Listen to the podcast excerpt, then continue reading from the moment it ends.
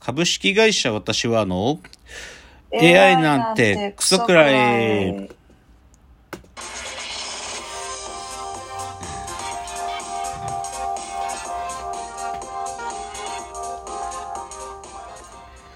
群馬が生んだ怪談時株式会社私は社長の竹之内です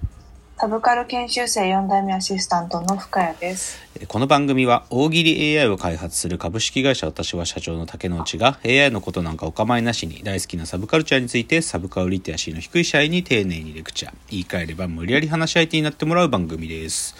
ということで192回ですけども、えー今週、はいあの深谷さんがあのー先週お休みだったんですけど、い再登場ということで、ちょっと深谷さんがね、今いろいろ何をやってらっしゃるかってことも近く触れたいと思いますけどね、なんかね。け面白いことを僕はやってると思ってるんですけど、だから、うんまあちょっとそういうこともいつか触れたいなと思いつつ、まあ今日は深谷さんと一緒にお送りするということで、えーっ。と、冒頭、そうですね、ワールドカップの話を少ししましょうかね。うん盛り上がっている。うん、なんか、最初盛り上がんないのかなと思ってたら、あの、どっちかというと僕は日本代表云々というよりかは、あの、大会として、あの、いろんなはい国として盛り上がってて、でもやっぱその最大のポイントはね、やっぱお客さんですね。お客さん。うん。お、お客さん来てる。来てるっていうか、はいはい来てて、かつ、あの、声出して応援してることに、やっぱり起因している、その盛り上がりっていうのは。ああ。うん、やっぱね、もうね、マスクなんかしてませんよ、世界の人は。はっきり言って。で、ああいう場でもう声出して応援したりするのが、もう当たり前。もう日本おかしいよ。もう本当にもう、で、特にカタールだからね、あのー中東の国の人とか、北アフリカの人とかの、のサポーターはいっぱい来てるから、やっぱりそういうチームが盛り上がってるよ。だから、やっぱりお客さんだなと思うし、やっぱりもう、マスクして歓声上げちゃダメっていうのってなんかもう人間の尊厳を傷つけてるレベルで、だもう、もういい加減にしなさいって思う。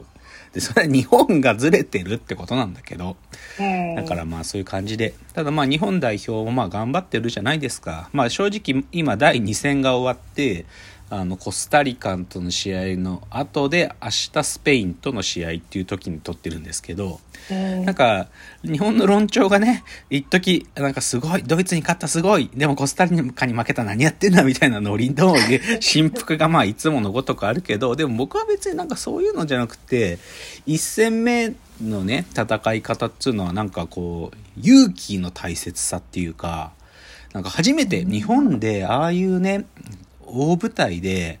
もうどんどん攻めるみたいな、もう攻撃の選手入れてひたすら攻めるみたいなの初めて見ましたよ、僕は。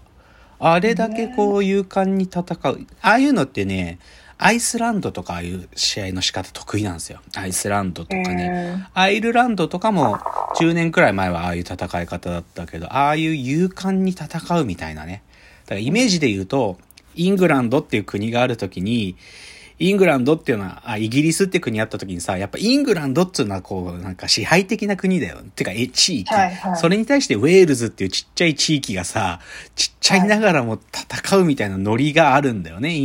ああいう地域の人たちって。で、アイルランドとかアイスランドみたいな、ああいう地域の人たちもそういう気前に持ってるから、ああいう強国に向かうみたいな気持ち持っててね、強いですよね。で、そういう、それに近いことが、ドイツとの試合はできたのが良かったと。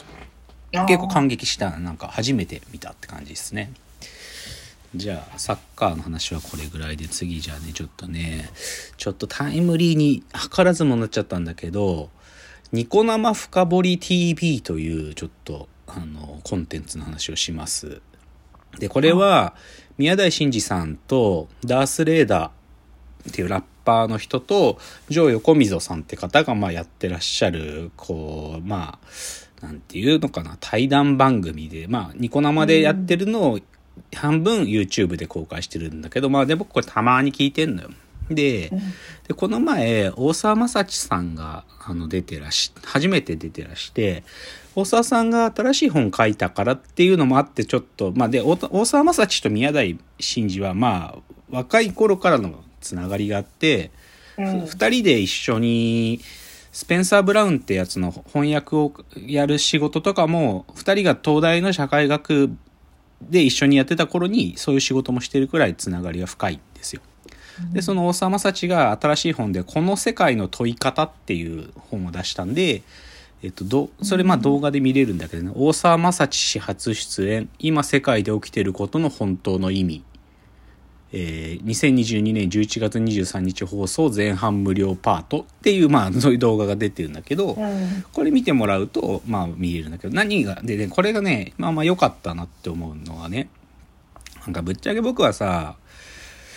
まあなかなかその戦争終わんねえなって感じなんだけどさ、うん。はっきり言って、なんか国際政治学者だとかさ、地政学に詳しい方とかがさ、なんでロシアが戦争をしてるのか、もしくはなかなか終わらないのかってことをいろんな形で喋るじゃない？その、うん。NATO がどうじゃとかさ、ロシアのこうで、まあ歴史的にはこう、あの地域はこういう背景を抱えててとかいろんなこと言うじゃない？でも、本当の意味でなんでプーチン戦争してんのってことって、なんか、わかるようでわかんないよってずっと思ってたわけ。で、うんそれに対して大沢正知が、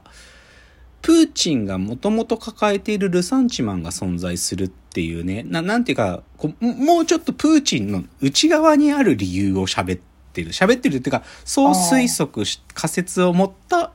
答えを喋ってるんだよね。で、その新しい本のこの世界の問い方って中にそれが詳しく書いてあって、この本買ってみて今読んでる途中なんだけど、まあ面白いんだよね。で、なんか、要は、まあ西側だからさ、なんかさ、G8 とかさ、なん、なん、なんかコップなんちゃらとかいう時にさ、ロシアってさ、もはや大国の位置じゃなくってさ、なんか G8 プラスなんちゃらみたいなさ、プラスの側で扱われるみたいなことに、プーチンは異常な劣等感を感じるんだよね。間違いなく。で、そうなんだと思うわけ。で、で、だけど僕らみたいなた位置からするとさ、でもヨーロッパの一つの国でしょみたいな、同じ西側として扱われたりすることにも苛立ちがあるって意味で、なんか、そういうなんかプーチンがもともと抱えているロシアっていう国が今置かれている状況に対する彼のルサンチマンがあるんだということを言うんだよね。で、まあ、なんていうかルサンチマンっていうとすごく賠償化した言い方になるけどでも大沢正知の分析は鋭いなと思っていてそうするとじゃあなぜロシアがこ戦争をプーチンを打倒してやめるという行動に行かないかってことまでどうすればいけるかってことを大沢正知の論は立てるんだけどその辺もなかなかシャープな議論をしていて、まあ、いつもの大沢論法なんだけどいいなと思ってねなんかななんつうかな、なんで戦争ってまだ終わってねえのっつうのを、なんか答えの一つとしての候補で、あの、なんかかん知りたいなって人は聞くことをお勧めしますよ。で、プラス、まあ、どっちかというとね、僕のその憧れた存在でもある大沢正知が、まあ、一時枯れちまったのかなってすごく思ってたの。特にこの10年くらい。大沢さんの仕事見てると、なんか昔話してんな、みたいな感じがあって嫌だったんだけど、少し久しぶりに彼がイケてる仕事してるって感じられたのは嬉しいっちゃ嬉しいって感じですね。うんうん。まあ、あとちょっと触れざるを得ないんだけど、宮台真司さんが昨日ね、ちょっとこうなんか、と、なんか防寒みたいなやつに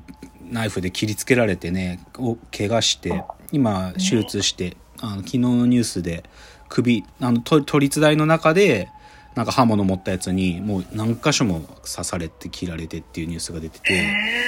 ちょっと、まずいなっていうかね。まあ、なあの、命にはって感じな、なんかでも手術4時間ぐらいしてって言ってたから、でも首のあたり刺されたとか聞いた時、やべえ、宮台真司死んじま、死んじまったかもと思ったけど、命にはってなってたけどね。でもちょっと、そういうね、メディアに言論人が出てる、そういう人たちがね、こういうこと会うのはまじいなとは思うっていう感じですね。ちょっと話のテンションが全く変わるんだけど、ここからちょっとジャンプの話を、少年ジャンプの、あのね、これ前からちょっと言ってるけどね、今、ブリーチっていうアニメの最終章である千年決戦編っていうのをやってるんですけど、これ評判いいんですよ。すごく評判いいのね。うんで、なんか、ぶ、な、長らくブリブリーチって漫画を愛してきたファンたちの心をつきまくることをやってくれてるっていう意味で評判今8話ぐらいまであっていいんですよ。なんだけどね、この7話ぐらいがね、すごくてね。あ、てかね、集英社がね、メディアミックスってこと分かりまくってるって話なんだけど、ああ、はいはい、はい。あの、まあ、五帝13体っていう、まあ、ある種の軍隊みたいなのが出てくるんですよ、ブリーチという漫画は。で、はいだけど、その五帝13体の隊長っていうのが歴代いる中で、初代五帝13体っていうのはなんかその、昔話のようにしか物語にはずっと出てこなかったの。なんだけど、うん。そのアニメの第7話で五帝13体の初代のメンバーが戦ってるっていうアニメが書かれたんだよ。と、はいはい。その同じ週のジャンプで、そのまあ原作者である久保太斗先生が、五帝13体の、てかね、どっちかというと順序で言うと、ジャンプが出た後その第7話があったんだけど、ジャンプに久保太斗先生のポスターが出た時に、なんかキャラが何13人書かれてんだけど、え？こんなキャラいたっけみたいな絵だったわけ。で、な、誰なの？これみたいな。で、そしたらその週のアニメ見たら、初代五帝13体だってことが触れられてて、それで考察勢たちがもう盛り上がりに盛り上がって、これはだ 何番隊の隊長なんだとか、すごいの今もうそのファンたちが。